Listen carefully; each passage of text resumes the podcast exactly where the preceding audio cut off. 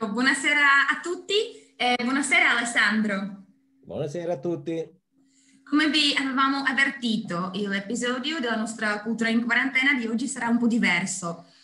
Per più di un anno abbiamo cercato di portarvi una parte della letteratura ceca attraverso incontri online con scrittori cechi, ma tutto questo non sarebbe mai potuto esistere uh, senza il nostro professor Alessandro Catalano per me è stato molto importante presentarvi Alessandro Catalano non solo, solamente come un bravissimo traduttore durante le sue presentazioni, ma soprattutto come una persona che dedica la sua vita al sostegno e allo sviluppo della lingua ceca e letteratura ceca. Il nostro dialogo sarà composto dalle 10 domande uh, che ci avete mandato voi tramite il Facebook, ma vi ricordo se vi interessa ancora qualcosa potete sempre chiedere scrivendoci sotto il nostro video. Ecco, io partirei subito con la prima domanda, Alessandro, che riguarderà il nostro progetto. Abbiamo iniziato con le nostre presentazioni più che un anno fa, con obiettivi un po' coraggiosi, cioè di promuovere la letteratura ceca e sostenere le case editrici nonostante la pandemia. Secondo te siamo riusciti? Beh, secondo me tutto sommato sì, nel senso abbiamo iniziato in un momento in cui uscivano dei libri ciechi, anche libri ciechi abbastanza importanti, no? Era appena uscito Topol, stava per uscire Krakatit di Karel Čapek e in qualche modo avevamo le librerie chiuse, c'era questo grosso rischio che, mh, diciamo, questi libri cadessero un po' dimenticatoio, che non venissero, non venissero recepiti.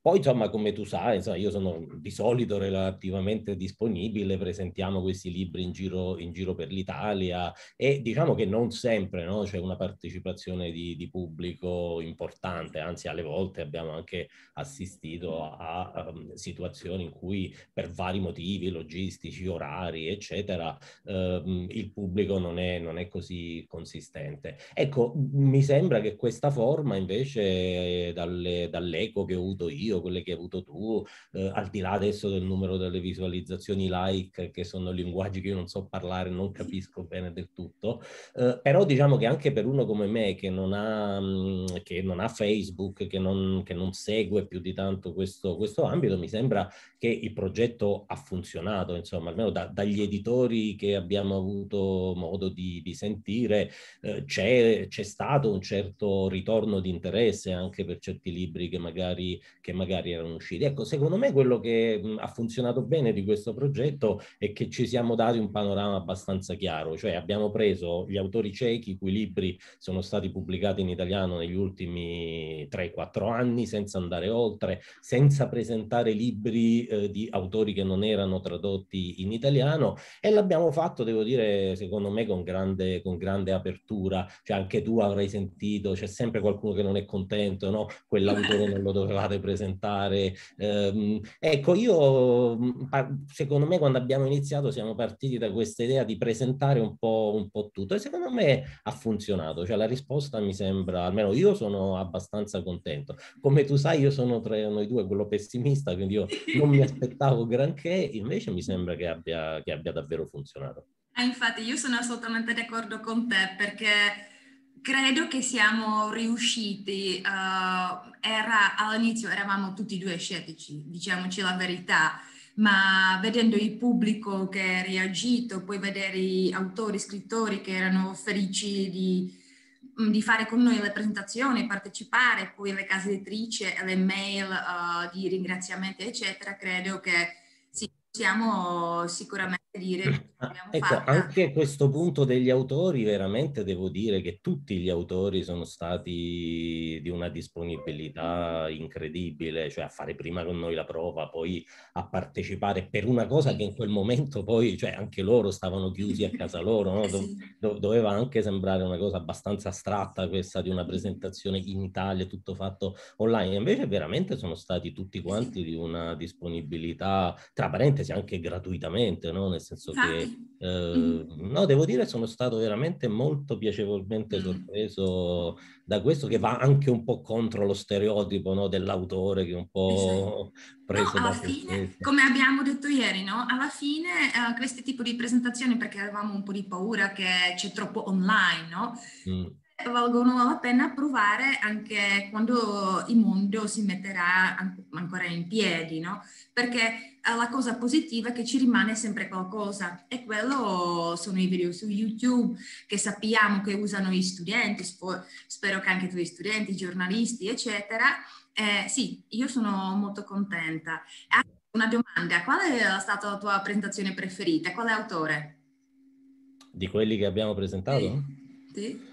Eh, insomma, ce ne sono varie che sono, che sono secondo me venute, venute, abbastanza bene, anche insomma lì dove uno magari non, non, se l'aspettava. Naturalmente, ecco, noi abbiamo provato a parlare quanto meno possibile e lasciar, passare, e lasciar parlare gli autori, quindi naturalmente più gli autori tendevano a parlare. Ecco, io particolarmente, insomma, sono rimasto legato a quella di Radka Denemarkova mm e, ehm, anche per il tipo insomma, di, di, di personaggio, poi insomma la, la, la conosco, quindi è, è, una scrittrice a cui tengo, tengo parecchio, ma mi sembra anche che sia per contenuti, cioè la, diciamo il format che noi abbiamo presentato è un format abbastanza anche impegnativo da seguire, no? c'è la traduzione che non è simultanea ma è consecutiva, quindi... Ah, tu sei, sei stato sempre bravissimo, eh? eh cioè io non lo faccio di mestiere, quindi io di mestiere faccio un'altra cosa, però insomma nei, nei limiti del, del possibile eh, ho visto che alle volte funziona meglio così che introdurre un'altra persona che lo fa, quindi penso che abbia funzionato bene. Insomma, come, sì, ottimo. A me è stata la di Bianca Belova e io sono molto contenta che alla fine anche, anche la Bianca è diventata oh, uno dei nostri fan che ci guardavano sempre con i suoi commenti super carini. Eh, sì, sono molto felice che anche mh, mm, diciamo, a distanza forse siamo riusciti a creare qualche amicizia, forse anche mh, mm, altro legame per la letteratura ceca. Eh, sì, assolutamente dobbiamo continuare. Vabbè, scusi, seconda domanda che lo so che non ti piacerà, ma purtroppo ti devo chiedere perché il nostro pubblico è curioso, come mai che hai scelto la lingua ceca e come sei appassionato alla Repubblica Ceca e alla bohemistica? No, non è che io non amo queste, queste domande, anzi, cioè, ritornano anche a un'epoca in qualche modo eroica di quando uno era, era giovane, insomma, faceva, faceva altre cose. Eh, ma un po' per caso, come penso succeda, succeda spesso. Eh, io addirittura avevo iniziato a studiare fisica all'università e poi per tutta una serie di, di motivi, insomma, parlavo, parlavo, già un po' russo e alla fine ho iniziato a seguire anche... Mh, anche cieco, passione per la letteratura sostanzialmente, insomma, mm. che un po' come tutti, come molti all'epoca, magari oggi non è più così, però come molti adolescenti un po' pensierosi, ecco, partendo da, da Stajewski, da quel tipo di letteratura letteratura della letteratura russa, quindi è, com- è, sempre stato molto letterario il mio interesse e mm. poi in qualche modo sono arrivato a Praga, sono arrivato a Praga all'inizio degli anni 90, io poi sostanzialmente ho finito l'università a Roma, però vivendo già a Praga, cioè tornavo a fare gli esami, ma buona parte dell'università e poi tutto il dottorato l'ho trascorso vivendo a Praga e mm, ecco, quegli anni lì Praga era una città che cambiava con una velocità incredibile, in cui c'era mm. veramente c'era veramente un'atmosfera, ecco, che venendo da Roma era sicuramente molto diversa. Poi, ecco, c'era anche questa grande apertura mentale in quegli anni a conoscere, appunto, persone che venivano da altre culture. Non so se proprio del tutto oggi è così la situazione, però ecco, diciamo che negli anni 90 questa era una cosa molto, molto forte. Del resto non, non sono nemmeno stato il solo, no? In quegli anni lì anche vari dei miei compagni di studio di allora hanno poi continuato comunque quantomeno ad andare a Praga. Poi appunto, ecco, per dire, Laura Angeloni era proprio del mio anno di, eh, di studio, è diventata anche lei una, una, traduttrice. E poi noi abbiamo avuto questa insegnante che era Alena Vildovatosi, che anche ci ha fatto veramente eh, crescere una grande passione per, per, per la letteratura ceca, indubbia, indubbiamente.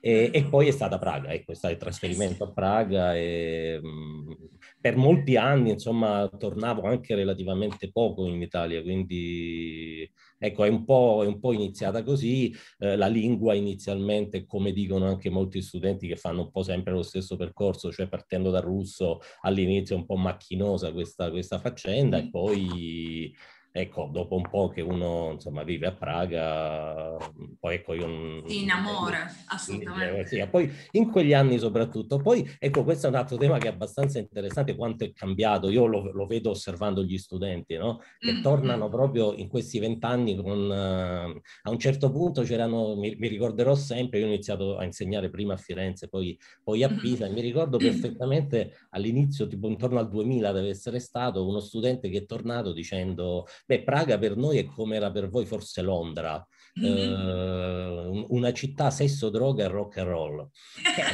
Eh, mi dà un'idea completamente diversa dalla mia, però ecco, a suo modo è stata una città che ha attirato moltissimo e molti degli italiani che attorno a quegli anni lì sono, sono capitati a Praga poi sono rimasti mm. o a vivere proprio lì o comunque in contatto con la cultura ceca.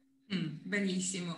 Passiamo alla terza domanda, uh, che sarà dedicata alla tua via, uh, via scusi, vita accademica. Sei professore all'Università di Padova da 2006 e grazie a te tanti studenti hanno finito gli studi della lingua ceca e molti di loro hanno completato anche il dottorato.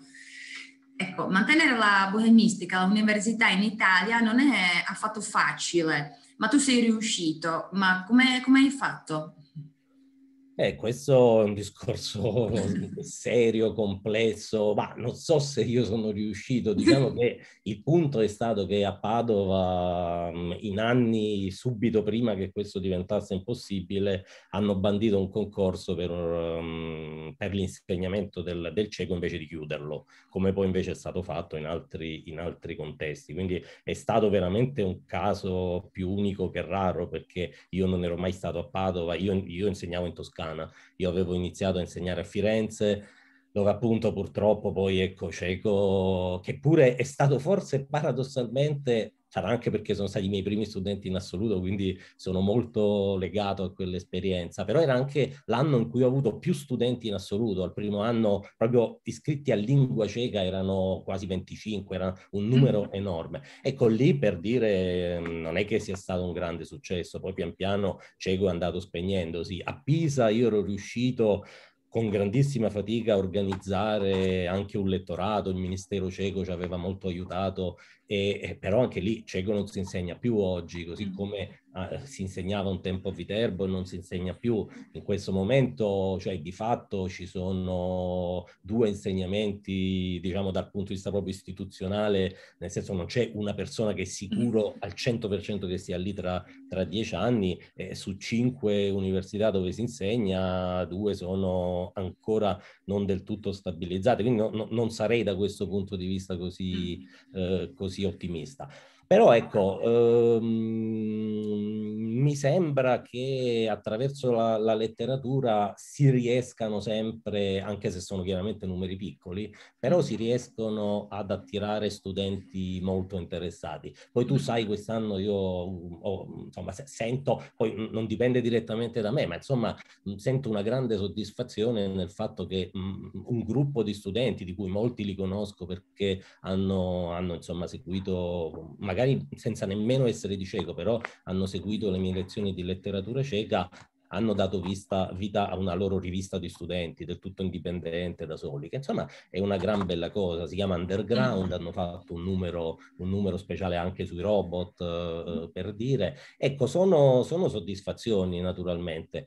Eh, rispetto alla, alla, carriera, poi diciamo così, di molti di questi studenti, certo i tempi non è che siano, mh, nel senso che è molto difficile, molto difficile mm. poi continuare, seguire un percorso del del dottorato e poi e soprattutto dopo il dottorato che in Italia si apre un buio enorme perché è molto difficile che oggi un'università eh, apra un mm. corso di, di, di lingua ceca. Mm. Eh, a me sembra che un ottimo passo lo, lo, ha fatto la collega Annalisa Cosentino a Roma dove ha creato un dottorato che è solo di lingue eh, slave e, ehm, e, germaniche e mm-hmm. questo insomma garantisce, vedo un afflusso più costante adesso di, di studenti al dottorato che è un po' assolutamente necessario perché continui questo, questo insegnamento. Quindi io non sono così ottimista come te, da un lato io sono molto contento, cioè nel senso a me proprio, insomma, spero che agli studenti questo lo, lo vedano, a me piace moltissimo in, insegnare,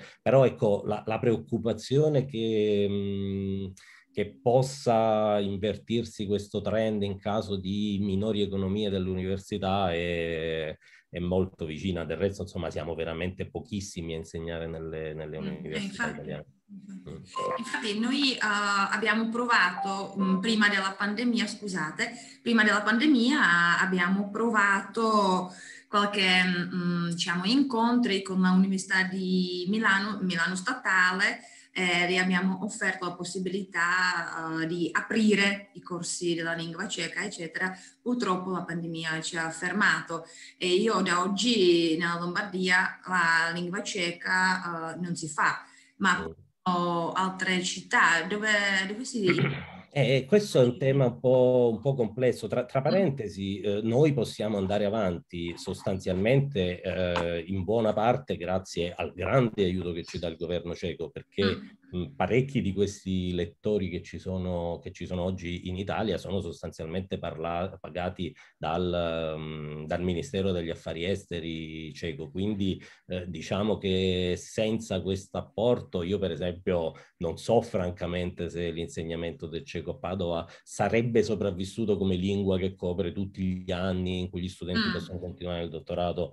nel dottorato, eccetera. E in mm. questo momento sostanzialmente noi abbiamo questa forte presenza nel, nel Triveneto, dove c'è insomma Udine, Padova e, eh, e Venezia come insegnamento. E, e, mm. poi abbiamo Roma e Napoli sostanzialmente. Mm-hmm. E poi ci sono ogni tanto, insomma, pezzettini in qualche modo, apertura di corsi, eccetera, eh, un po' più episodici in altre universitari, però certo non è, non è molto. C'è da dire che a Milano non c'è mai stato un, un insegnamento di cieco, no? Che, eh po' Dobbiamo cambiarlo. Poi vediamo che un po' tutto il mondo editoriale, o buona parte, gravita, gravita mm. all'intorno, no? Mm. Eh, però ecco, quindi diciamo anche in pochi così, secondo me negli ultimi anni si sono riusciti a fare cose molto, molto interessanti e anche con, con gli studenti, devo dire mm. che mh, mm, insomma stia, stiamo riuscendo a fare, poi ecco, proprio grazie anche alla tua collaborazione, no? noi abbiamo fatto quella cosa bellissima di mm. portare gli studenti studenti per una settimana a Praga, che non so quanto sia comune, però um, è stata, credo, una, una, bella esperienza per tutti gli studenti. Poi, ecco, purtroppo um, abbiamo rimandato tre volte un nuovo viaggio, poi l'abbiamo dovuto annullare. Speriamo che questo, che questo cambi, perché naturalmente questa situazione noi adesso insomma, valutiamo in termini di vite umane, eccetera, però mm. avrà una ricaduta anche forte, nel senso che insomma, per molti studenti anche l'Erasmus è diventato una cosa completamente diversa, no?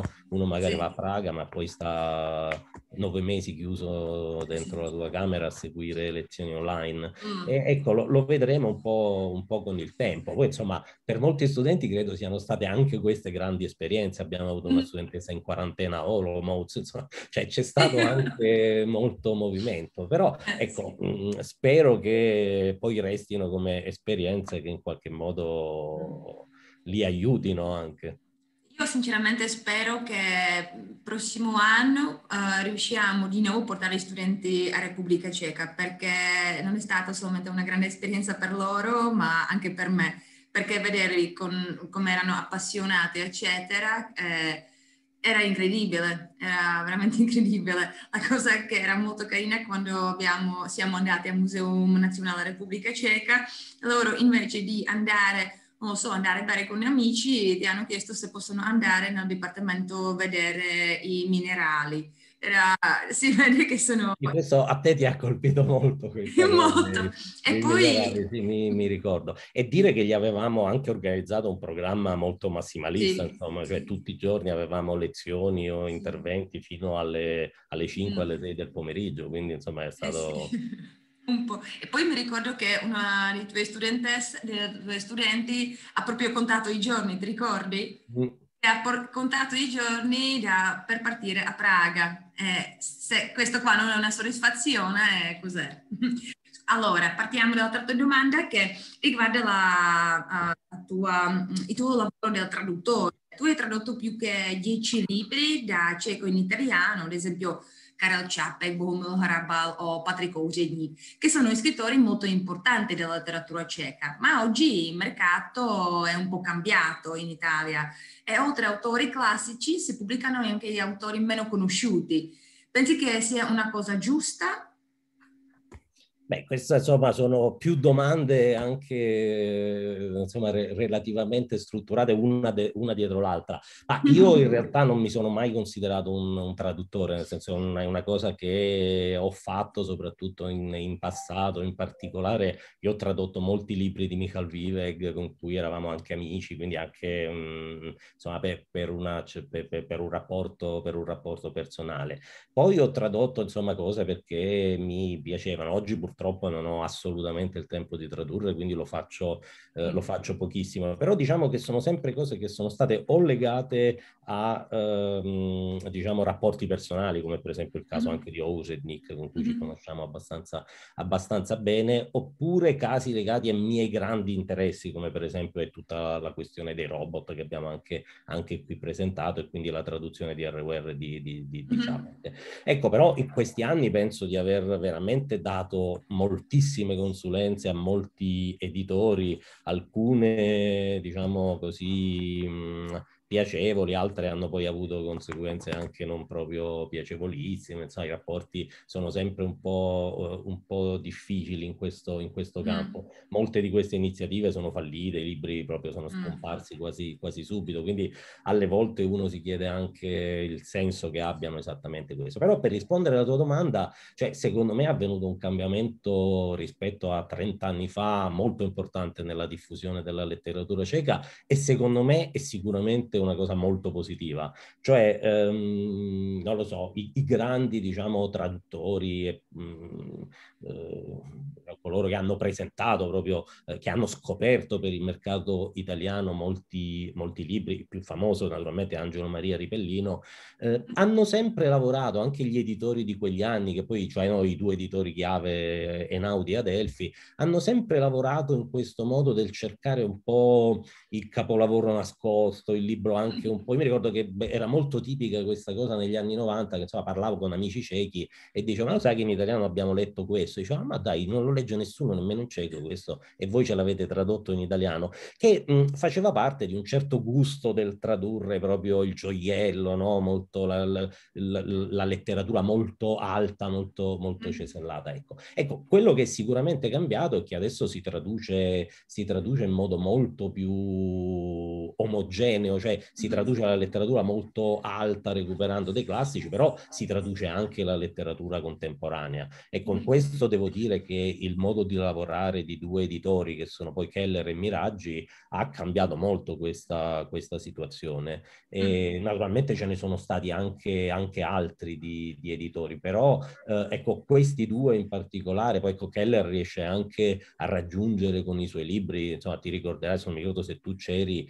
quando siamo stati a Mantova, però insomma sì. mm. c'erano no, Caterina e Ouselnik e insomma c'erano quasi mille persone alla presentazione di Caterina Tucskova e mm. 400 a quella di Ouselnik, quindi eh, diciamo che questo sicuramente è cambiato. Secondo me è un bene, io eh, diciamo sono sempre stato eh, legato, in questo penso di essere relativamente eh, eh, anomalo tra i colleghi professori universitari, cioè ehm, io credo che noi siamo tra i pochi filtri che filtrano quello, quello che succede a livello letterario. Io credo che noi dobbiamo un po' presentare tutto. Poi esistono tipi di lettori diversi per ogni, per ogni libro. Cioè io ricordo, ricordo molto forte di questa cosa quando traducevo questi libri di Vive, che all'università tutti mi dicevano che perdevo tempo, che, perché appunto il lavoro universitario dovrebbe essere diverso. E che io non, non sono per niente convinto. Poi torniamo al discorso di prima del perché secondo me i libri vanno un po' presentati tutti. E poi ogni libro trova, eh, trova secondo me il suo, il suo lettore. Cioè almeno bisogna dargli quella possibilità. Poi magari non lo trova perché, eh, perché, non lo trova. Però ecco, diciamo che questi sono anni che forse la letteratura cieca in Italia non ha mai, non ha mai visto. Io credo che se noi ave- avessimo voluto fare questo progetto 15 anni fa avremmo presentato tre libri probabilmente. Comunque, no, cioè, mh, nel senso che era, era proprio molto minore, molto minore il, il numero. E, e poi sono anche contento che alcuni di questi libri hanno anche oggi una certa diffusione, no? Cioè vengono recensiti sui, sui, quotidiani, si vede che gruppi di lettura su, mm-hmm. su Facebook. Mm-hmm. Cioè per me la vicenda di, di Krakatit, per esempio, di Karel Čapek è stata emblematica. Cioè, mi hanno invitato un insomma, carissimo eh, collega che organizza questa bellissima iniziativa uh, Billy Libri da leggere ah. e eh, c'erano tantissime persone a mm-hmm. sentire, insomma, mh, uh, sentire parlare di un libro che ha quasi 100 anni mm. e um, anche voglio, impegnativo no? dal punto di vista, dal punto di vista narrativo. Quindi cioè, mh, sono in generale nel, negli ultimi 3-4 anni molto, molto più mh, contento conto di, di, quello che si è riusciti a fare. Se mi avessi fatto la stessa domanda cinque anni fa, avrei probabilmente risposto che ho perso tantissimo tempo con scarsi risultati pratici. Invece ecco, adesso ho un'opinione un po', un po diversa. Mm. Forse anche perché il pubblico è più ampio, no? con una letteratura un po' più leggera uh, che li porta a cercare quelli classici perché soprattutto noi dobbiamo presentare autori ciechi eh, il, il lettore si trova il suo, la sua strada, forse... Perché poi molti di questi libri non è che siano leggeri, cioè esatto, il lago di esatto. Biancabellova non è che sia particolarmente sì. leggero, anzi insomma un libro fortemente angosciante come, eh, come struttura, però eh, vedo, vedo che, ha, che, ha, raccolto un pubblico, un pubblico importante. Sì. E, ehm, ecco, poi però penso veramente che il, anche il lavoro degli editori sia, sia mm. cambiato. Qui potremmo entrare in un altro discorso che però forse è troppo tecnico, uh, ma il Ministero, il Ministero della Cultura ceco aiuta con un... Um, con un, diciamo, con un contributo alla pubblicazione di questi libri, che questo è un po' un'arma a doppio taglio però, no? Perché mm. da un certo punto di vista, certo è una cosa bellissima, vengono pubblicati più libri, però da un altro punto di vista dà luogo anche a certi editori che, vabbè, pubblico un libro in più, tanto è gratis, però poi intorno a questo libro non c'è una vera no, promozione, eh, propagazione mm. del libro, eccetera. Mm. Partiamo con un'altra domanda. Et oggi, secondo te, i grandi assenti della letteratura ceca nel panorama editoriale italiano, di conseguenza, quali autori o autrici o testi pensi che sarebbe più interessante portare in Italia? E questo naturalmente ce ne, sono, ce ne sono molti. Io ho una mia lista personale abbastanza, abbastanza lunga che insomma propongo, propongo sempre. Ecco, diciamo che un paio delle cose che io stavo cercando di realizzare da veramente moltissimi, moltissimi anni adesso sono, sono riuscite. Ecco, quindi questo sono, sono molto contento. Um, secondo me alcune cose importanti, però ecco, io su questo ho un doppio sguardo no? Cioè io uno sguardo che, del libro che mi interesserebbe avere per gli studenti e gli interessati e non necessariamente questo è un libro che potrebbe vendere chissà quante, chissà quante copie poi. Um, io credo che manchino ancora delle cose, delle cose importanti eh, dei, degli autori più noti, cioè mancano mm. ancora delle cose che dovrebbero essere tradotte. Adesso basta guardare, ci sono magari in francese, no? Uh, quindi sicuramente ci sono ancora cose non tradotte di, uh, di Hrabal, di, ma anche di Hashek per mm. dire, e adesso abbiamo praticamente finito le, le cose importanti di, di, Karel, di Karel Čapek. Mm. Uh, poi un altro discorso è che non eh, libri anche molto importanti che io vedo funzionare benissimo con gli studenti mm. e sono praticamente da molti decenni assolutamente mh, mm, irreperibili, no? Mm. Quindi un altro discorso che a me interessa molto è anche quello di recuperare, eh, di recuperare per esempio ecco, di, di Fuchs, secondo me il mm. signor Theodor Munstock è un libro che dovrebbe sicuramente riapparire nelle, nelle librerie, eh, così come mh, mm, i Rivile, così come ci sono altri tanti autori. Uno che a me l'ha, l'ha citato, credo anche se non ricordo male, Silvia Richterova, eh, se, anche secondo me di, eh, di Vazulik, il libro dei sogni poemo, è un libro che dovrebbe essere, dovrebbe essere tradotto. Poi io ho delle passioni anche un po' oscure mie personali, insomma io sono molto legato a questa linea del grottesco, degli, dei personaggi strani nella, nella letteratura ceca, um, credo che um, certi libri di Kohout andrebbero, uh, andrebbero senz'altro, senz'altro recuperati. Uh, Personalmente a me piace moltissimo Jan Zabrana e anche, anche lì, insomma, Ousenik ha fatto una sua, una sua, piccola raccolta, ma credo che ci si potrebbe, che ci si potrebbe ancora, ancora lavorare. E ehm, in realtà ce ne, sono, ce ne sono molti altri. A me piace per esempio moltissimo come scrittore Egon Ostowski. Eh, cioè ci, ci, sono molti libri, andrebbe recuperato mm. eh, cose importanti di Skvoretsky che in Italia, insomma, è uno scrittore che non ha mai avuto forse la fortuna che, che meritava. Ecco, qui potrei andare, potrei andare molto a lungo avanti. E infatti però... mi, hai, rubato la domanda, la prossima domanda che è uh, qual è il tuo autore cieco preferito? Io mh, mm, ero sicura che sarà Karel Čapek, ma adesso sono un po' confusa. Ma anche questa è una cosa che si evolve, che si evolve, che si evolve molto. Cioè, io devo dire che proprio gli, gli inizi, mm, insomma, della, legati all'interesse per la letteratura ceca è sicuramente stato Milan Kundera, il mio mm-hmm. autore preferito. Um, e ancora devo dire che con una certa passione, quando faccio lezione su di lui, mm-hmm. vedo che proprio cambia strutturalmente il numero degli studenti che partecipano. Adesso paradossalmente mm-hmm. sono sempre studenti che arrivano e dicono ma ce l'ho tutti a casa i libri perché li hanno letti i miei genitori oh. eh, no, 20, 30 anni fa, quindi ehm, a lungo è stato, è stato sicuramente Milan, Milan Kundera. Ehm, negli anni ho molto recuperato, ho molto recuperato Haraval, devo dire come passione proprio, mm. come passione personale e mm, con Ciapec ho un rapporto molto ambivalente io, nel senso, che, nel senso che mm, mi piace molto le intuizioni che lui ha, poi non sempre, come molti critici del resto, la, la, forma narrativa, diciamo così, un po' eh, buonista che lui ha alla fine dei libri, la, trovo anch'io sempre un po'... Eh, io sono più per le tragedie, quando deve essere tragedia, deve essere insomma tragedia mm, in, in, tutto e per tutto. Eh, l'unica altra cosa, ecco, c'è uno scrittore giovane adesso che mi piace moltissimo ed è Shindelka, e eh, i diritti per Shindelka li ha, presi, li ha presi Keller, quindi eh, ecco, spero che quel in particolare c'è un suo libro molto, molto forte, molto, molto bello che dovrebbe, che dovrebbe credo uscire, uscire adesso, insomma, in, in quest'anno. E eh, ecco, tra, tra, gli autori giovani, diciamo non quelli che abbiamo presentato, è sicuramente mh, quello che mi sembra avere più possibilità e anche di, di, di scrivere ancora cose significative. Mm. Ok, passiamo all'altra domanda. Nel 2003 hai cofondato la rivista Esemisdat.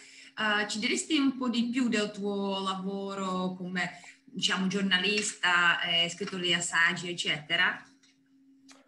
Beh, questa rivista Esamisdat intanto per me è la storia di una grande amicizia, una grande amicizia mm. con uh, collega, all'epoca eravamo insomma due ragazzi così un po' uh, così, no, non ortodossi, ecco, diciamo così, Simone Guagnelli, e eh, con lui abbiamo deciso di fare, di fare questa cosa. Ehm, ecco, diciamo che erano anni un po' particolari, no? non, non mm. c'era grande spazio per, per, temi nuovi, per occuparsi di, mm, di certe tematiche un po' a, al di fuori, insomma, del, del, mondo universitario e siccome non riuscivamo tanto, l'idea era stata quella di creare questa, questa rivista ed era una rivista anche su cui puntavamo, per esempio, a recensire recensire tutti i libri che uscivano, cioè i libri di mm. narrativa, che un po' è sempre quel genere che resta fuori dall'interesse, dall'interesse universitario poi la situazione è cambiata, naturalmente oggi anche l'università è diversa rispetto a come era nel, mm. nel 2003, però ecco, noi sentivamo molto un'assenza alla fine, dopo insomma varie, abbiamo deciso di fare questa, questa rivista che eh, si portava dietro un po' tutta quella... Mm come dire, rabbia anche giovanile, no? Giovanile, non era più giovani, però la rabbia ce la portavamo dietro lo stesso. E rispetto alla letteratura cieca, secondo me abbiamo fatto cose anche importanti lì, cioè mm-hmm. abbiamo fatto grossi numeri su Carta 77, mm-hmm. sulla primavera di Praga, su Havel, mm-hmm. poi abbiamo iniziato anche in collaborazione con, con, altri, quindi per esempio con Annalisa Cosentino che aveva organizzato dei convegni, ma mh, mm, io avevo fatto anche mh, con altri colleghi un numero su Egon Bondi per dire, cioè, mh, però il concetto un po' è sempre lo stesso delle nostre presentazioni, cioè, mh, a me piace un po' riuscire a coinvolgere tutti in questo, mh, a me anche quando, quando viene fuori che qualcun altro ha pubblicato un libro che magari in futuro avrei potuto fare, io sono sempre contento perché secondo me più più cose ci sono e più gente, diciamo, contribuisce a questa cosa, più aiuta, uh, aiuta un po' quello che, che, è il lavoro che poi, che poi facciamo. Uh, so che non è una posizione condivisa da tutti, però insomma ce l'avevo a 20 anni, a 30 e anche, anche adesso che mi rendo conto, proprio ieri traducevamo con gli studenti e, e mi rendo conto di essere per certe cose vecchio, tra virgolette, anche proprio linguisticamente. Cioè gli studenti studenti ogni tanto tirano fuori cose che mh, mm,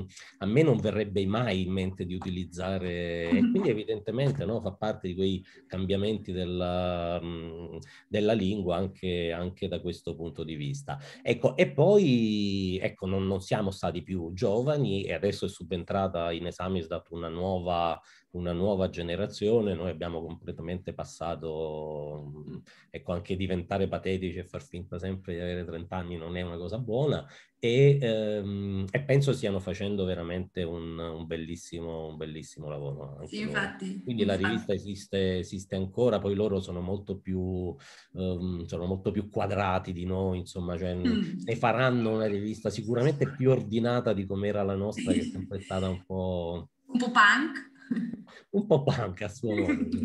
Infatti io invito tutti i nostri, uh, tutti, il nostro pubblico uh, di guardare questo, questa rivista che si chiama Esamitat perché è veramente fatta molto bene con uh, articoli veramente molto interessanti.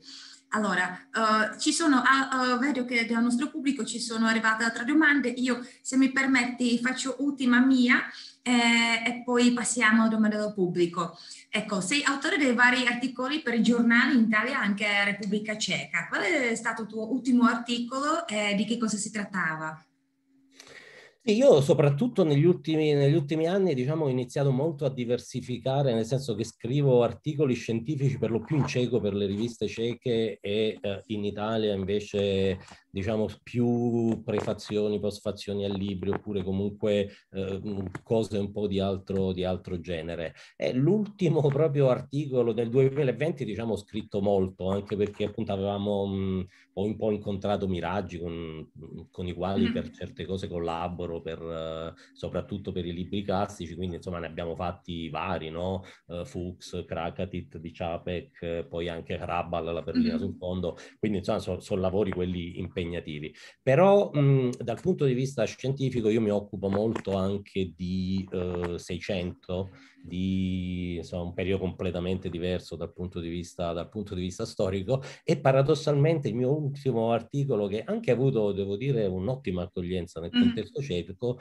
è dedicato alla colonna mariana che è stata ricostruita sulla piazza della, della città vecchia, che tra parentesi è un caso molto interessante, anche cioè, di questo se ne potrebbe parlare molto a lungo, no? in tutto il mondo si stanno abbattendo statue, monumenti, eccetera, e questo è un caso abbastanza particolare particolare, no? che si invece ricostruisce un monumento, perché peraltro si porta dietro tutta una serie di connotazioni, il legame con uh, una religione a lungo sentita come oppressiva, con gli mm. Asburgo, insomma, eccetera, eccetera, eccetera. E um, ecco, io ho fatto, credo, una cosa abbastanza semplice, eh, cioè di andare a vedere un attimo negli archivi i protagonisti dell'epoca. Io mi sono molto occupato, ecco, queste sono cose che magari al grande pubblico sono del tutto incomprensibili o comunque n- non sono libri da leggere nel senso di, di narrativa, però io mi sono molto occupato di un arcivescovo di Praga che è stato molto a lungo arcivescovo nel Seicento e che in pratica ha gestito il ritorno uh, al cattolicesimo della, um,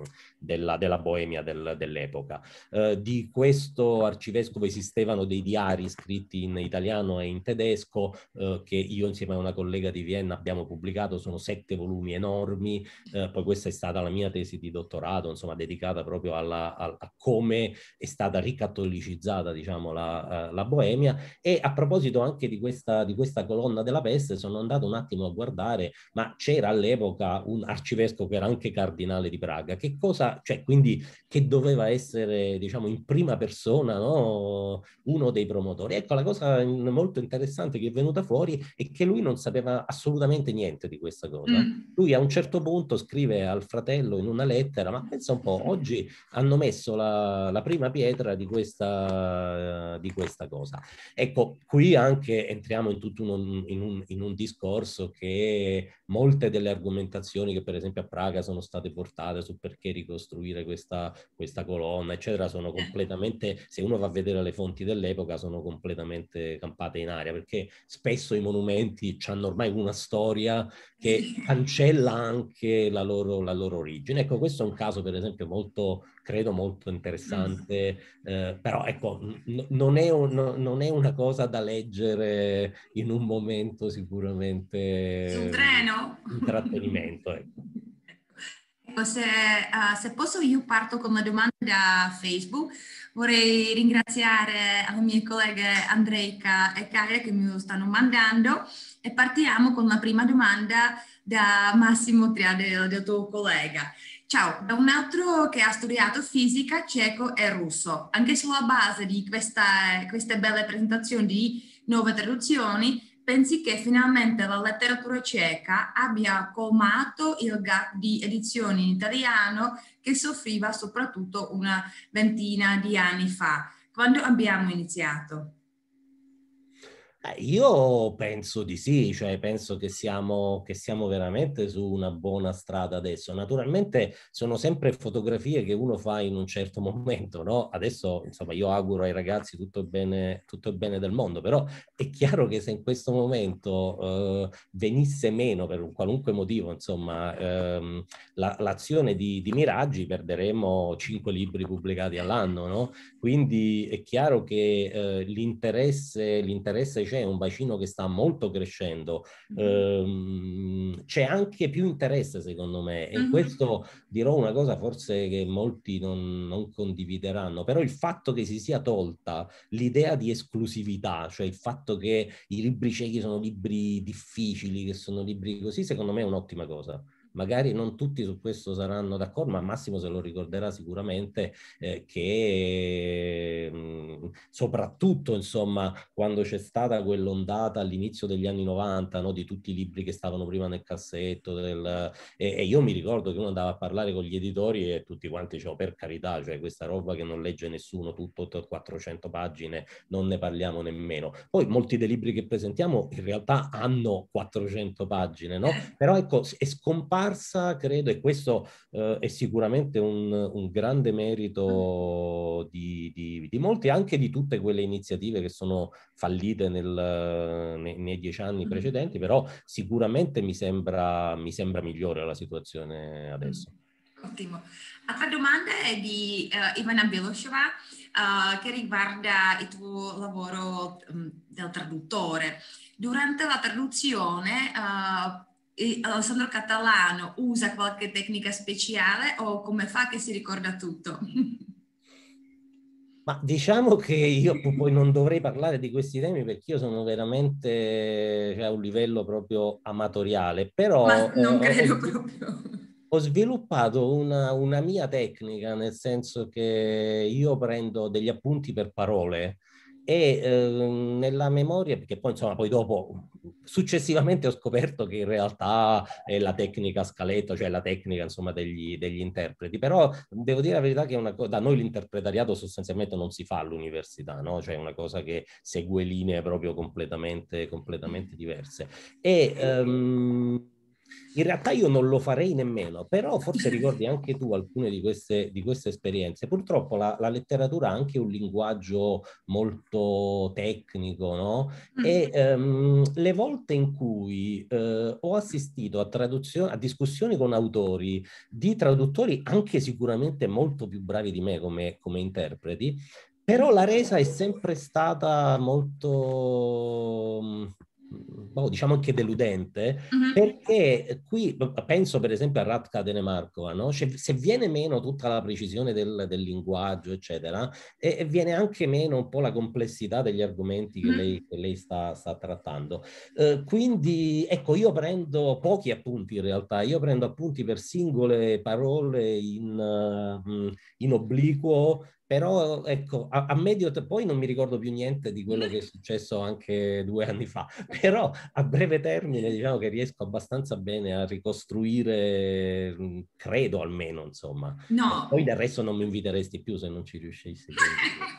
no, scusa che non volevo ridere così. No, infatti quando ti ho visto per la prima volta una presentazione, credo che era proprio Ratkarene Markova, io, vabbè, anche che non parlavo abbastanza bene italiano, capivo dalla tua traduzione che mh, mm, tu non, hai, non ti sei scordato di niente, veramente hai tradotto parola a parola, che era veramente uh, incredibile, per me è incredibile. Allora, passiamo... Diciamo che in realtà è una cosa del tutto amatoriale, eh, che non ha proprio nessun fondamento di... cioè non, non sono uno del mestiere, questo va detto abbastanza chiaramente. Eh sì.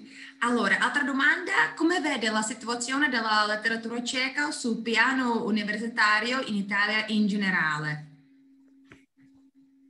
Eh, eh, cioè, la, la, vedo, la, vedo, come un po' tutte le letterature piccole, diciamo, no? Cioè, piccole, piccole vuol dire oggi all'università che eh, il bacino di, di, studenti è limitato, è limitato il bacino dei studenti della lingua. Non so, io posso fare, posso fare un esempio che non so fino a che punto sia però tipico per il resto del, dell'Italia. Io negli ultimi anni ho questo fenomeno interessante di avere molti più studenti a letteratura di quelli che ci sono a lingua. L'anno mm-hmm. scorso ho fatto 32 esami, che è un numero cioè può sembrare ridicolo, ma in realtà è un numero gigantesco per quello di cui noi ci occupiamo, ma mh, la maggior parte di questi studenti sono studenti di lettere o addirittura delle magistrali di, di, filologia, di filologia moderna. Questo naturalmente per via a me ha comportato cambiare anche il modo in cui si insegnano, eh, cioè naturalmente si può fare meno affidamento sul, sul cieco, mm-hmm. bisogna, bisogna lavorare di più, quindi lavoro molto di più con dei PowerPoint molto strutturati. Mm-hmm fatti,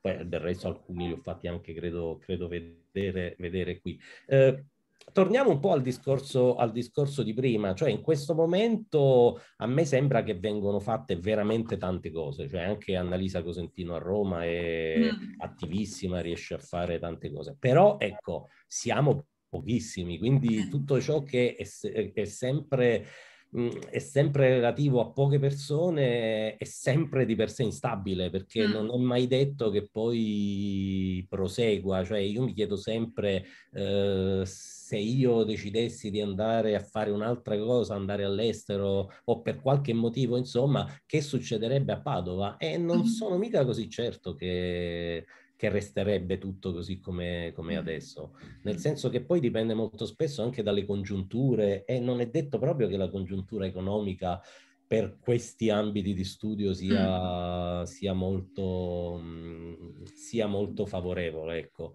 Mm. E, e, poi di per sé, insomma, lo, lo, studio universitario del ceco, il ceco, io lo dico sempre, è una lingua difficile, è una lingua che se uno vuole imparare a un, a un mm. determinato mm. livello deve contare, ne ha oggi tutte le possibilità, deve contare di andare a stare nella Repubblica Ceca per uno, due anni finché, finché questa questa lingua non, no, non la impara. E quindi ecco, instabilmente stabile la definirei adesso la situazione. Ok, è arrivata l'altra domanda che direi che da tuo amico, spero che leggerò bene il suo nome, è Simone Guagnelli. Ciao Alessandro, ma che ne è stato poi di quella tua vecchia idea di provare a chiedere a Pavel Nedved di finanziare nove di tutti i classici della letteratura ceca?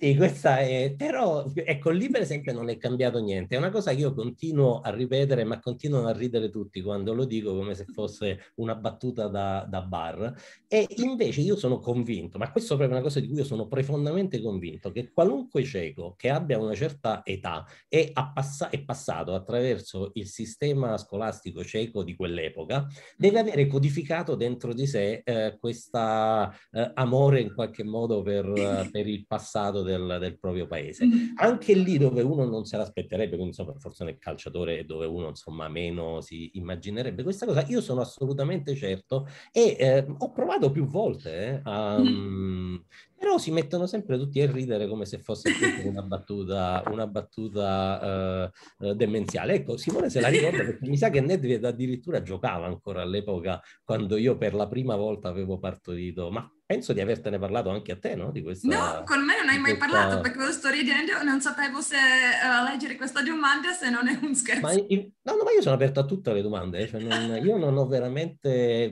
puoi farne anche di più, di più forti se, se vuoi. No, ma invece invece ne avevamo parlato perché tu mi avevi risposto, mi ricordo, che non conosco Nedved ma conosco Scuravi. Adesso ah, sì. mi, sto, mi ecco. sto, ricordando quando ne avevamo, quando ne avevamo esatto. parlato.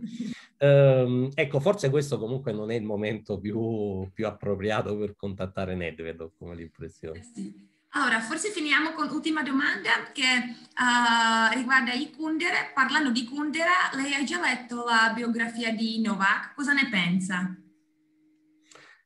Eh, eh, cosa ne penso? Cosa ne penso? Qui dipende molto da che punto di vista. Tra parentesi, Simona, mi avevi detto che secondo te in 20 minuti avevamo finito tutte, tutte le domande, invece cioè, abbiamo creato un pubblico veramente di irriducibili su questo tema. E ecco, questa è una domanda interessantissima, eh, a cui io darei una risposta su due, su due livelli, nel senso che un libro del genere è strano che sia uscito solo adesso, mm, mm-hmm. nel senso uh, Milan Kundera nel suo proprio... Mm, atteggiamento che ha avuto, um, è chiaro che in qualche modo um, lo ha anche provocato. Però al di là di questo, cioè il, la biografia non autorizzata dello scrittore è proprio un classico dai tempi, no? Dal, dall'Ottocento, uh, ci sono di Hemingway, ci sono di qualunque scrittore. Kundera stesso no? ha, ha, ironizzato uh, gli scrittori di um, biografie di, di, di Hemingway. Quindi questo io non ho nessun problema, anzi, ripeto, dal mio punto di vista è strano che soltanto adesso sia uscito un libro del genere. Mm. Eh, diverso invece è il discorso, cioè come è uscito, come è stato presentato, che ambizioni questo libro pensa, pensa di avere. Mm nel senso che eh, è stato presentato come chissà che lavoro scientificamente eccezionale che ha scoperto chissà che, che eh, stravolge l'immagine, l'immagine di Kundera, pubblicato da due, in coproduzione da due dei più importanti editori ciechi che ci sono adesso, che lo hanno proprio molto, molto presentato, addirittura come redattore eh, alla firma, insomma, un famosissimo professore dell'università, editore di importanti testi degli anni ciechi de, de, de, degli anni 50. Ecco, questa è un'operazione molto più complessa e molto più discutibile. Da questo punto di vista, secondo me, il libro non regge proprio una, una lettura più approfondita scientifica. Mm. mm. E quello che mi ha colpito in modo molto forte è che è un libro veramente, qui passatemi il termine, penoso, quando parla dei romanzi di Kundera. Cioè, mm. quando parla dei romanzi è veramente a livello interpretativo di eh, nemmeno uno studente delle scuole medie, credo. Cioè, eh, mi ricordo qui, ma posso fare due esempi proprio molto chiari di questa, di questa cosa. Cioè, a un certo punto parla della sessualità un po' disturbata di Kundera, che secondo lui deriva dal fatto che da giovane aveva particolarmente amato Proust e poi ha scoperto che il reale protagonista a cui Proust si era ispirato era un uomo e quindi mm. questa cosa lo ha destabilizzato e lo ha reso, cioè che veramente un livello diciamo di interpretazione direi proprio da, da psicologo ma della strada nemmeno. E ancora peggio è quando parla dei romanzi. Eh, eh, qui per esempio a un certo punto mi ricordo che sta parlando dell'insostenibile leggerezza dell'essere e c'ha tutta una lunga tirata sul fatto che Kundera eh, disprezza la morte degli uomini ma si commuove solo perché è morto un cane e che invece non ha nessuna empatia quando muoiono i due protagonisti. Ora, io credo veramente lo sa qualunque studente che nell'insostenibile leggerezza dell'essere c'è quella tipica tecnica narrativa che viene anticipata la morte del, dei protagonisti per depate, no? togliere l'aspetto patetico a questa cosa, però è una cosa proprio terra-terra. Poi ecco, Novak ha fatto un gran lavoro, ha fatto un gran, ha fatto un gran lavoro, eh, un lavoro che però per certi aspetti è discutibile, cioè si è messo a intervistare gente, molti di questi con cui mm. anche aveva litigato, per, eh, poi fa un uso veramente, ecco, io devo dire la verità, mm. squallido della, mm.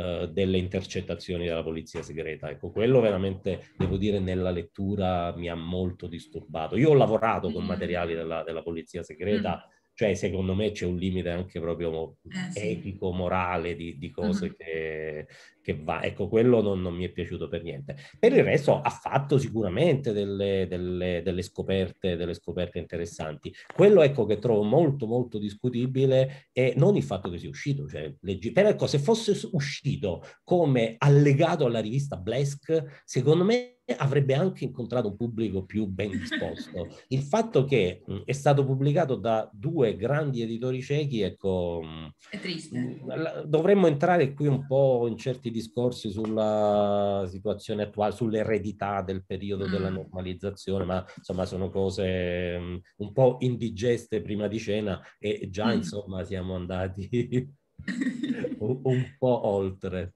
Ecco, allora io direi che mh, mm, in questo punto possiamo finire, ma prima Alessandro vuoi dire qualcosa al nostro pubblico senza domande, solo così aperto? No, ecco, io me sono molto contento di, de, del fatto che ci sia questo, questo, interesse. Ecco, questo mezzo che io non conoscevo, secondo me, permette, permette in modo molto più semplice di, di fare questo, mm. eh, cioè di eh, in realtà eh, contattare tutte quelle persone che sono, che sono molto lontane, mm. hanno magari difficoltà a venire quando presentiamo un libro a, a, a Milano, Um, e, e, quello che mi è piaciuto molto è ecco, che abbiamo potuto presentare da editori molto affermati così, ma anche eh, eh, editori, insomma mi ricordo abbiamo presentato Rudic, c'è anche Poldi mm. Libri, no? dove tutti i ragazzi di Poldi stanno eh, mm. molto lontani da dove normalmente, ed è molto macchinoso organizzare mm. questi, eh, questi eventi in, in, presenza. E invece in questo modo mi sembra che sia... Mh, che sia, mm, che sia una, una, buona cosa. Ehm, ecco, no, non so bene che cosa faremo, faremo in futuro, però una cosa che, a cui appunto te, te, l'ho detto, una cosa che se insomma vorrai continuare a fare presentazioni con me, eh, o facciamo le dire- anche le dirette, oppure eh, ecco la, la, la, la, questione che uno va in giro per l'Italia, in questi posti eh, mm. assurdi, dove magari viene veramente un numero numero molto ridotto di persone, eh, a quel punto acqui- acquisterebbe, diciamo, eh, comunque una dimensione molto più importante. Quindi, mm. eh, ecco, dotati di tutta l'attrezzatura tecnologica per renderle sempre possibile, perché se continuiamo, continueremo in questo modo qui. Grazie. Allora, io uh, forse devo avvisare il nostro pubblico che adesso con le nostre presentazioni uh, ci fermiamo un attimino, aspettiamo che si pubblicheranno i nuovi libri e, e torniamo. Eh, direi che uh, io e anche Alessandro siamo veramente felici per uh, questo progetto e per la vostra attenzione. Allora, ti, mi dispiace perché ti avevo detto che saranno 30 minuti, infatti è un'ora. Allora, ti ringrazio molto Alessandro per il tuo tempo, eh, grazie a tutti che ci avete seguiti e ci vediamo. Grazie davvero, insomma è stato un anno intenso in cui eravamo chiusi dentro casa, speriamo in qualche modo di aver anche fatto un servizio sia per gli editori ma anche per chi, per chi ci, ha, ci, ha, seguito. Ecco, mm. poi tu mi hai trascinato in quest'ultima cosa che sai che io non, non volevo fare, quindi chi era presente, ecco, spero che sia stata per qualche motivo utile comunque. Quindi, no, anche secondo me. E... Arrivederci. Grazie. grazie a voi, grazie Alessandro, buona serata a tutti, arrivederci.